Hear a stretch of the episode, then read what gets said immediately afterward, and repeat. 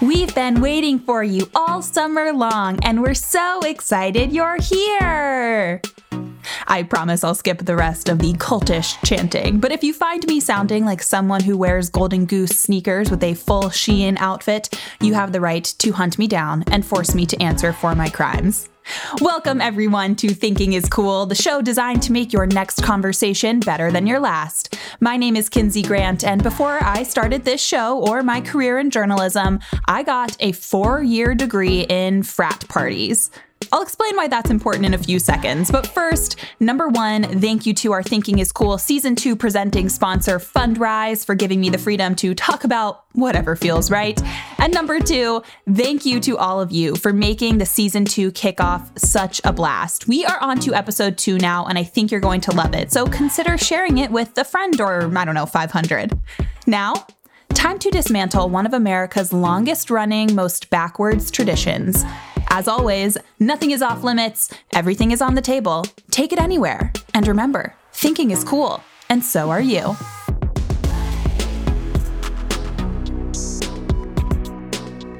The first fraternity in North America was founded essentially before America was.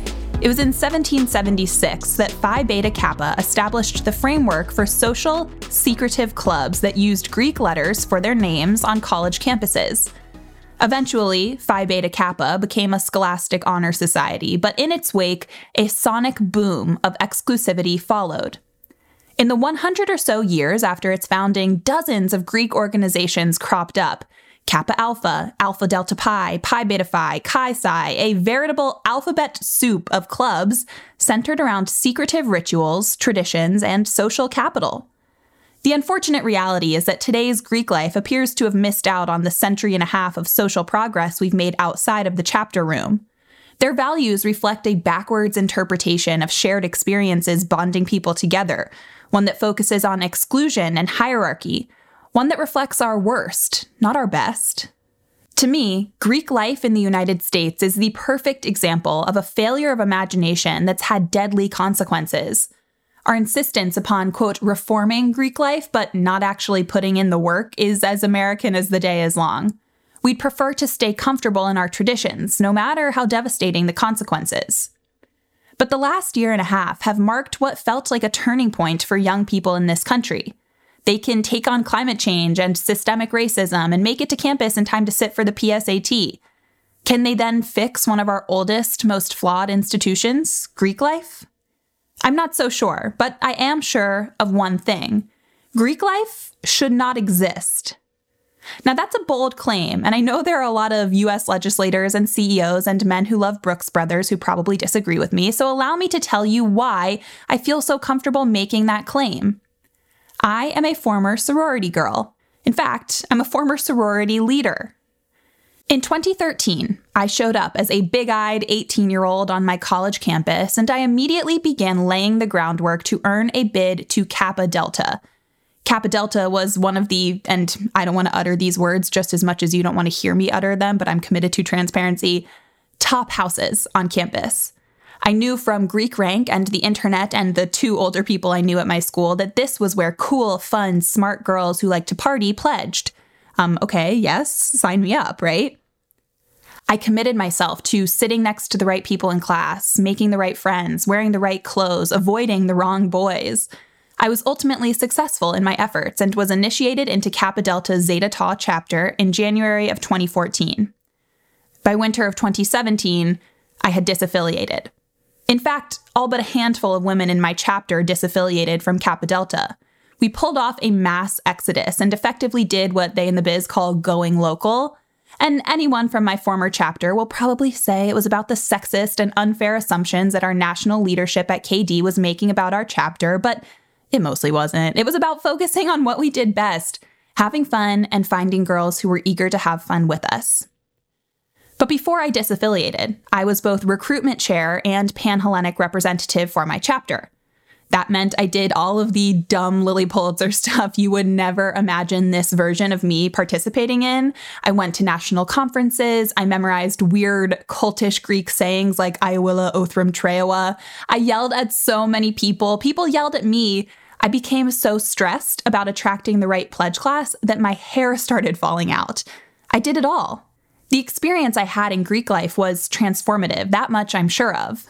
Lately, though, I found myself questioning whether that's a good thing. See, I'm about five years out from that experience, the experience of college, and I've embarked on a journey of self reflection. Looking back on the time I spent in Greek life, I'm not loving what I see. With the benefit of time and space away from that world, I can recognize how effed up it really was. I had grandiose ideas of what being in a sorority would mean status, friends. But the reality was far less rosy. I had a lot of fun, yes, but I was dangerously sheltered. I didn't speak up when I should have. Backwards, mean girl traditions were the norm, and I went right along with them. I enjoyed the parties, and I took pictures at formals, and I small talked with freshman girls, and I met great friends. And then I graduated college. I learned more about the world around me, and I realized that Greek life experience, it wasn't what pop culture had sold me on in high school. Here's why the entire premise of the institution of Greek life is exclusionary. And I'm not arguing in favor of some universal social club for any and everyone everywhere where we're all happy and there are unicorns and rainbows and Marxist pamphlets everywhere. But I am suggesting that we can do better than Greek life as it exists today. Because exclusionary takes on a whole new definition in the case of Greek life. I know Greek life should not exist because I was an eager participant. I was on the inside, and I can tell you this much. It is my belief that Greek life as it exists today deserves to be completely deconstructed and dismantled, and anyone who disagrees better be willing to go on the record saying that systemic racism, sexism, and elitism are perfectly okay to swipe under the rug so long as you can network with former brothers and sisters. Now, let me show you how I got here. A fraternity pledge is forced to do a plank atop upside down bottle caps. Young men are told to put varieties of hot sauce on their penises. Long expired milk and a fifth of whiskey are the only beverage options for 40 men locked in one room every night for a week. A young woman is told she can't wear her letters in public without a full face of makeup.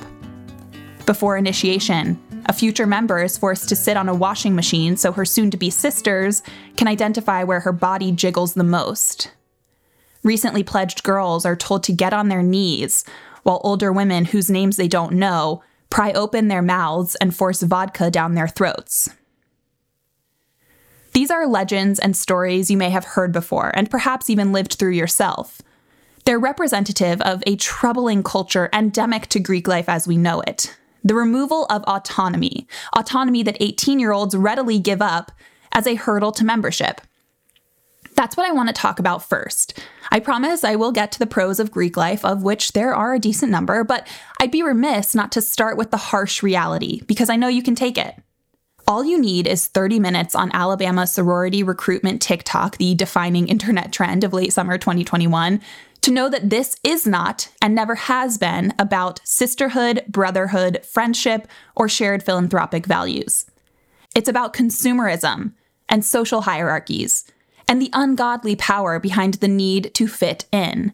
And worst of all, it's about sexism, racism, classism, and a distinct lack of accountability. Those are the areas we're going to focus on today, now, I could spend like an hour at least talking about all of those major red flags to Greek life, but in the spirit of efficiency, I'm just going to hit the big points, starting with the biggest of them all people are dying. I just found this piece from the New York Times Sunday Review in 2017, and it's hard to read this and still try to defend the existence of Greek life, in all honesty. I'm just going to read the opening paragraphs. Following a night of heavy drinking at a fraternity at Texas State University, a 20 year old was found dead. Another 20 year old died at Florida State University in nearly identical circumstances. At Penn State University, the victim was 19. Security cameras and text messages documented the fumbling attempts by fraternity members to revive him and then to cover up the link between his unconscious condition and the 18 or so drinks that they forced on him in a roughly 90 minute span as he moaned and thrashed, and blood from a lacerated spleen filled his abdomen. They waited about 12 hours to summon medical help, by which point it was too late. At Louisiana State University, the victim was 18 with a blood alcohol content of 0.496%. That's more than six times the legal limit for driving and about two and a half times the amount of alcohol that can cause someone to black out. All of these incidents occurred this year, the Texas and Florida ones in the last two weeks, and yet 2017 isn't some nadir. At least six young men died in connection with fraternity hazing rituals in 2014, according to Hank Nuwer's Hazing Clearinghouse, a website with a ghastly, heartbreaking tally. Two years before that, seven died. Across decades, the toll of deaths related to fraternity revelry and recklessness is surely in the hundreds. And while physical stress plays a role in some fatalities, most reflect the kind of extreme drinking that's in the DNA of so called Greek life. I just don't understand how anyone can look at that, the reality of this situation, and say that the social benefits are worth it. People are dying. This is from NBC. Since the year 2000, there have been more than 50 hazing related deaths. The causes are varied heat stroke, drowning, alcohol poisoning, head injury, asphyxia, cardiac arrest. But the tragedies almost always involve a common denominator Greek life. And those tragedies, those are only the ones we know about. Behind them, there are so many close calls, so many unreported accidents, so many addictions, and so much fallout. It's startling to hear, but the truth is like that sometimes. The concept of pledging or promising to join a sorority or fraternity to in turn go through literal hell at the hands of your future brothers and sisters is part and parcel of the Greek experience, especially for men. I spoke about it with former frat star and current business partner Josh Kaplan. I, I don't know. I actually feel nervous talking about this with a mic in between us, even though it's just the two of us offline, because I think that this could implicate people in a very disastrous way. The implications would probably be something along the lines of assault charges, or recklessness, or negligence, or any other charge that could be brought against groups of 18 to 22 year olds who think that torturing one another is the way to achieve a lifelong bond. But wait, there's more! Let's talk about sexism. I'm reading here from a piece in the New York Times, which is by far the most respectable paper dedicated to covering Greek life in all its ugly forms. Quote, Persuasive research, along with common sense, tells us that members of all male fraternities are more likely to have a warped view of permissible sexual contact, and that women who frequent fraternity parties are more likely to be assaulted. Additionally, the binge drinking so prevalent at fraternities is the enemy of informed consent. End quote. And I found this in Vox. Women in sororities are 74% more likely to experience rape than other college women. From my personal experience being in and around Greek life, it pains me to tell you that those stats probably aren't that far off from universal reality. Because of the rampant drinking and the unchecked groupthink, this is in the DNA of Greek life. It's dangerous to make sweeping declarations and wide generalizations about something so complicated as sexual assault, but this is my experience. The social expectations placed upon sorority women does them no favors as far as self protection goes. The beverage of choice for most fraternity mixers, mixers we were required to attend, was literally called PPD, Pink Panty Dropper. Separating people by gender identity isn't a new concept, but it takes on a new and ugly form in Greek life. For men who join fraternities, it reinforces ideas of toxic masculinity. For women in sororities, it reinforces sexist and misogynistic ideas of woman to woman competition based on ridiculous things like your body or your hair or the list of the boys you've kissed. Now, I want to talk about classism. When I say Greek life, you say is superbly elitist. Ready? I'm half kidding, but it's a true statement. All eyes have been on the University of Alabama, which is home to the country's biggest rush week, so let's stick with Bama for this example.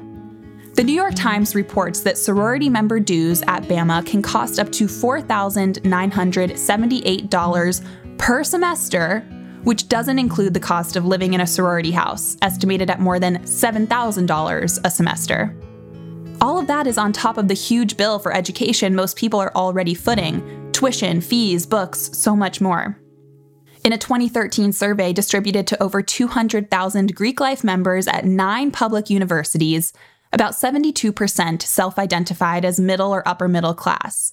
Only 18% self identified as working class, and 6% self identified as low income. And college is supposed to be the time we experiment with new groups of people? To me, it was a self perpetuating machine for classist behavior. My personal experience went something like this I went to a prestigious and very pretentious school that cost an estimated $80,300 for tuition, room, and board and fees this academic year. I got a full ride scholarship that paid for all of that for four years, but my incredibly generous scholarship package very obviously did not include the exorbitant amounts I'd be spending to be a member of Kappa Delta. My very middle class family could hardly believe what I was asking to spend on Big Little Week, or why I needed a new dress for every formal, or why I just couldn't live without Stuart Weitzman boots in 2016. Looking back now, I'm honestly ashamed at what I spent. But I spent it from a place of wanting to fit in. I was surrounded by girls from typically very wealthy Northeast families. That was sort of my chapter's reputation in the social hierarchy of our 80% Greek undergrad community. Rich party girls from the Northeast. How I got in, I have no idea. But I felt that I needed to spend to stay in their good graces, a belief which I now recognize is specifically not the hallmark of true lifelong sisterhood. We're going to hit another big one, but first, let's take a short break to hear from Fundrise. Question What's the motor behind every group based social hierarchy? Answer Exclusivity. Now, sometimes exclusivity is necessary. Like, say I decide to leave it all behind one day and travel the world looking for the best Tito's martini with a twist. Now, if I bring anyone, I'm gonna make sure that this person is also passionate about vodka martinis with a twist, not, I don't know, a White Claw drinker. That's exclusivity that makes sense. But more often, exclusivity doesn't make sense. It can damage relationships, reinforce biases, and deepen financial gaps. Take investing, for example. Despite all of the obvious advantages that real estate investments offer, like historically stable cash flows and potential value appreciation, everyday investors still struggle to add real estate to their portfolios, largely because of all of the regulations and high points of entry associated with it. Enter Fundrise, our presenting sponsor for season two of Thinking is Cool. Fundrise is an investment platform that works to eliminate the inaccessibility that once made real estate investing exclusive to rich grandparents and rich grandparents alone. Fundrise has done this by creating a simple, low cost way for anyone to get into the real estate game. Visit fundrise.com, that's F U N D R I S E.com today to get your start in real estate investing. Because with Fundrise, exclusivity is a thing of the past.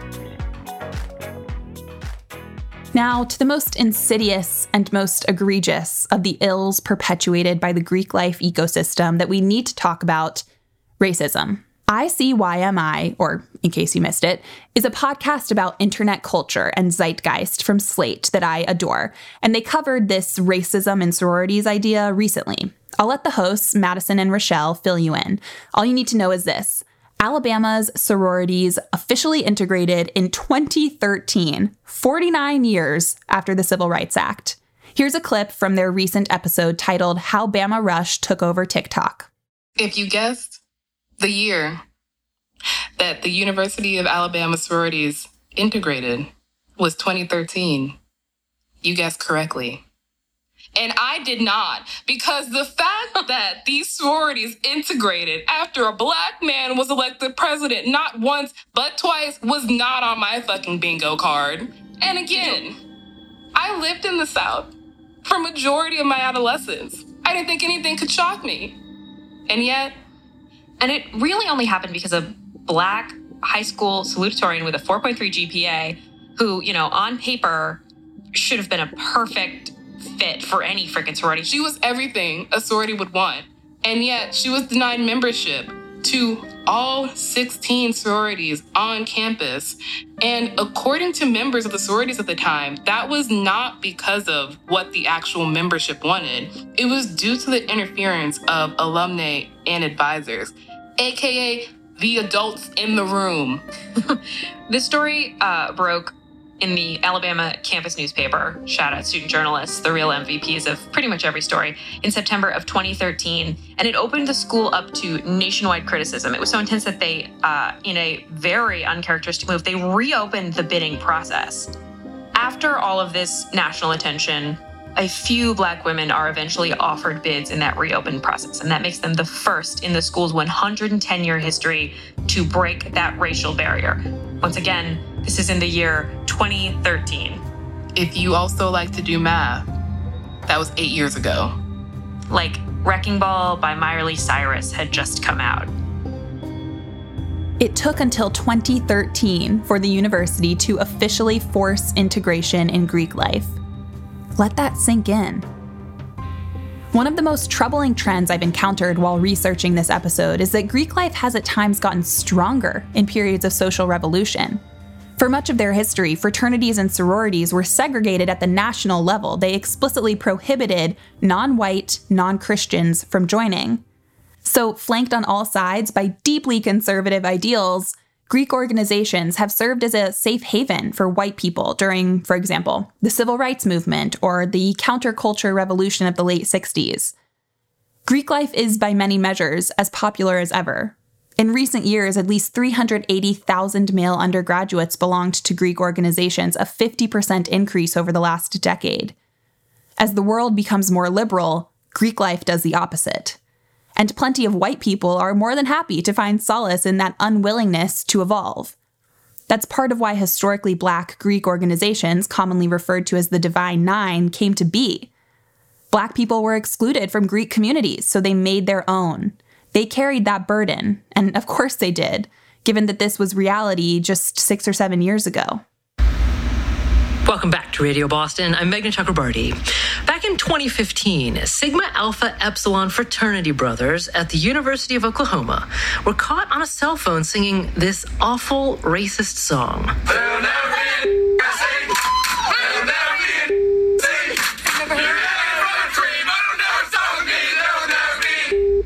Well, yeah, what you heard is what you heard. They used the N word, they sang about lynching, and it really shocked the nation. Sigma Alpha Epsilon suspended its University of Oklahoma chapter, the chapter responsible for that clip, indefinitely.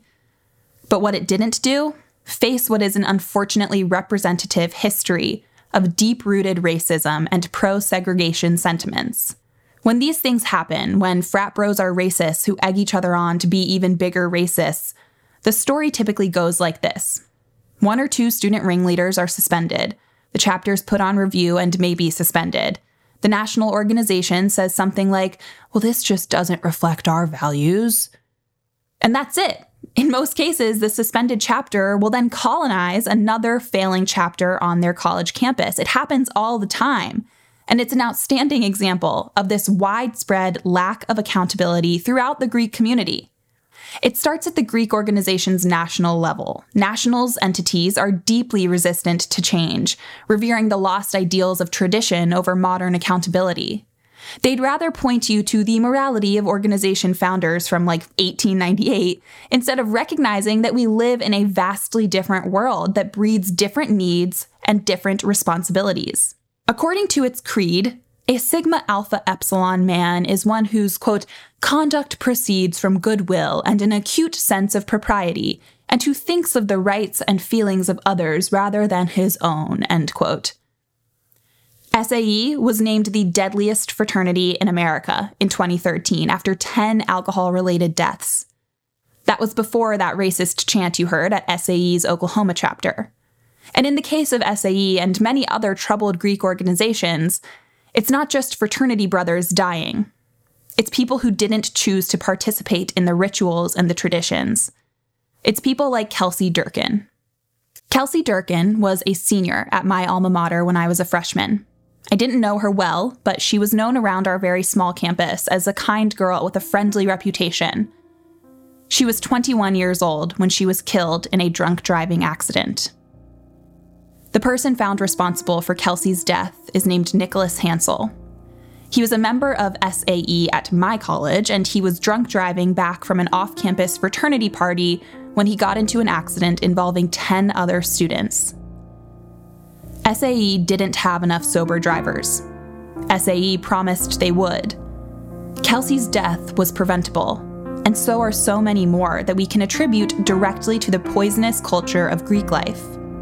The fraternity's lack of foresight and responsibility and obvious disregard for breeding anything close to a sense of accountability among its members cost Kelsey her life. There's also a ripple effect in Greek life that fucks up a lot of people. And that's like the sexual assault stuff, that's like the drug stuff. The yeah, it's social- not even like- people who've been through bloodship. It's, Right. it's outsiders. Right, like they get swooped into the vortex of this shit. Josh is right. SAE was suspended on my campus for three years, but Kelsey's life was cut short forever. SAE colonized another fraternity within weeks. Kelsey's family will miss her forever. And while I understand that people make mistakes, what I can't forgive is a lack of accountability. It's as ingrained into the DNA of Greek life as binge drinking and painting coolers. It's distinct and troubling, and that's that. Now, I promised earlier that I would attempt to understand the complete, complex picture of Greek life, and I want to make good on that promise. So let's talk now about the arguments in favor of Greek life. But first, how about a quick break to hear from our partner? Here at Thinking is Cool, we maintain a firm belief that using one's brain to think critically is, well, very, very cool. But you know what's even cooler? Healthy sleep habits. I myself have not always had the best relationship with sleep. I'm not only a recovering insomniac, but I'm also a former arm sleeper. Yeah, you you heard that right. I used to sleep beneath my pillow on top of my right arm. But that was before I found out about Pluto. Pluto is the first and only custom sleep pillow that's crafted to you, your body, how you sleep, and what you like. These pillows aren't a one size fits all kind of sleeping utensil, they are custom crafted, meaning that every pillow is built to order and based entirely on your specific needs, sleeping patterns, and preferences. And if you're not satisfied with your first Pluto pillow, don't worry. Pluto offers a 100 night risk free trial. So if your pillow isn't perfect, send it back for a full refund. They'll even cover shipping. But in my experience, it'll be perfect. Since I started using my Pluto pillow, not only have I not been sleeping on my arms, thank goodness, but I haven't taken a single melatonin. I'm dozing off sooner and sounder than ever. Visit plutopillow.com slash thinking. That's P-L-U-T-O-P-I-L-L-O-W dot com slash thinking today to fill out a quick questionnaire and get $10 off your order. Oh, and one last thing.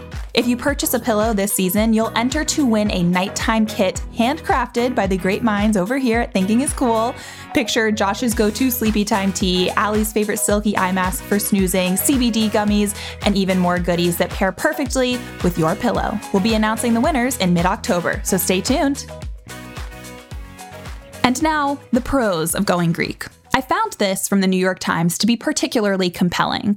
Quote, Many sororities and fraternities are vigorously engaged in charitable work and community service. They provide a social mooring that students find helpful. There's some evidence that students in fraternities maintain higher than average grades, and the Gallup Purdue Index, a far reaching survey of American college graduates, found that those who belonged to fraternities and sororities reported more career and life satisfaction later on than those who did not. End quote. Those are all undeniably good things.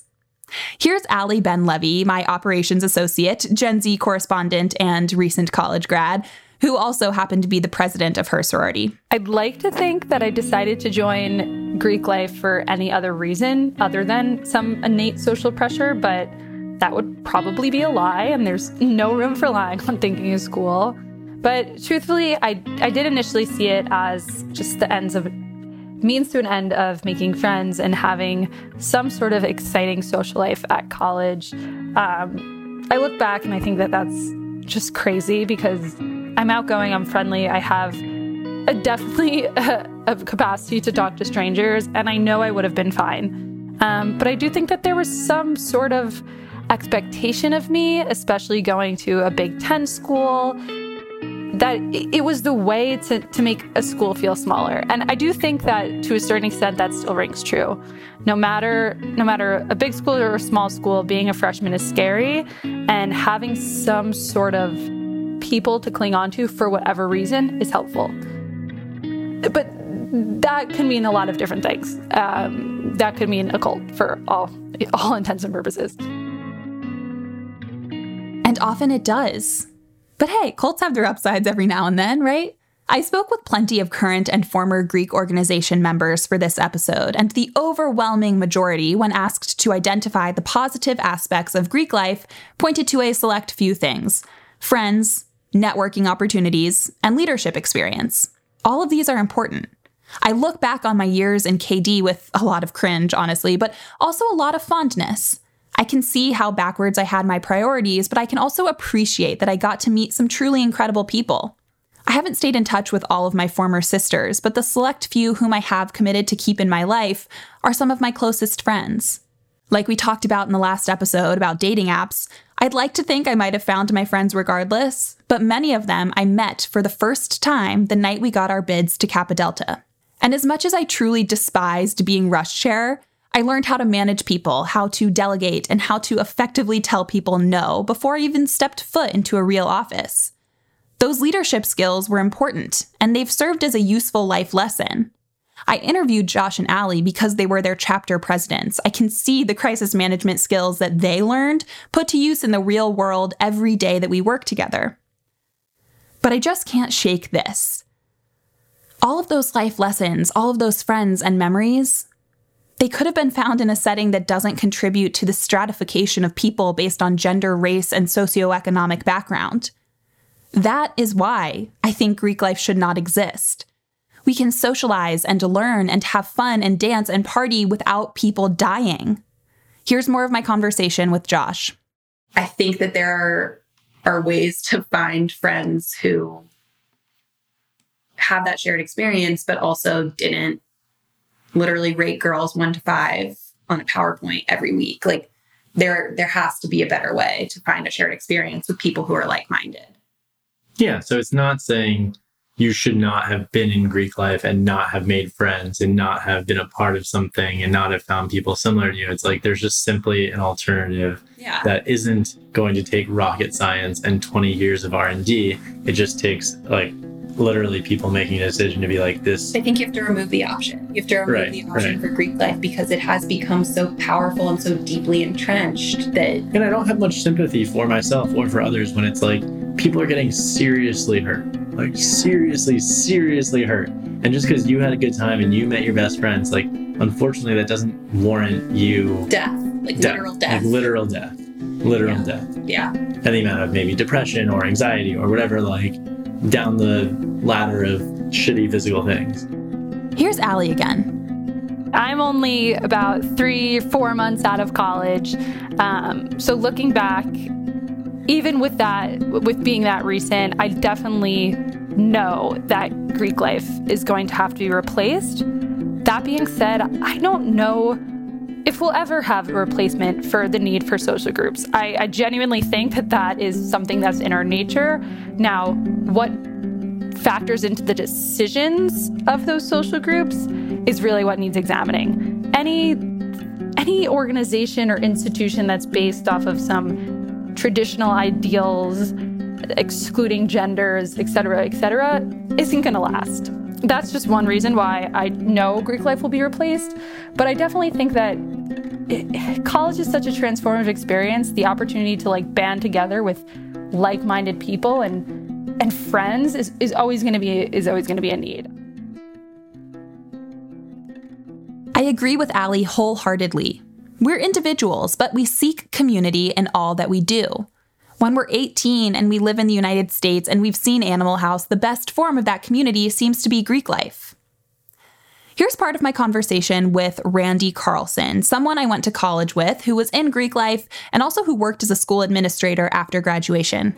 we're just sort of thrown into this weird system. And I, you know, I came from the Northeast where Greek life just wasn't a thing, right? Like I, I didn't know any friends that were going to go into Greek life, and the only reason I even thought about it was because it was W&L, and it was just what you did. Especially like being a member of the football team, where there was you know, there were three fraternities, right? It was K, Phi Delta, and Pi Phi.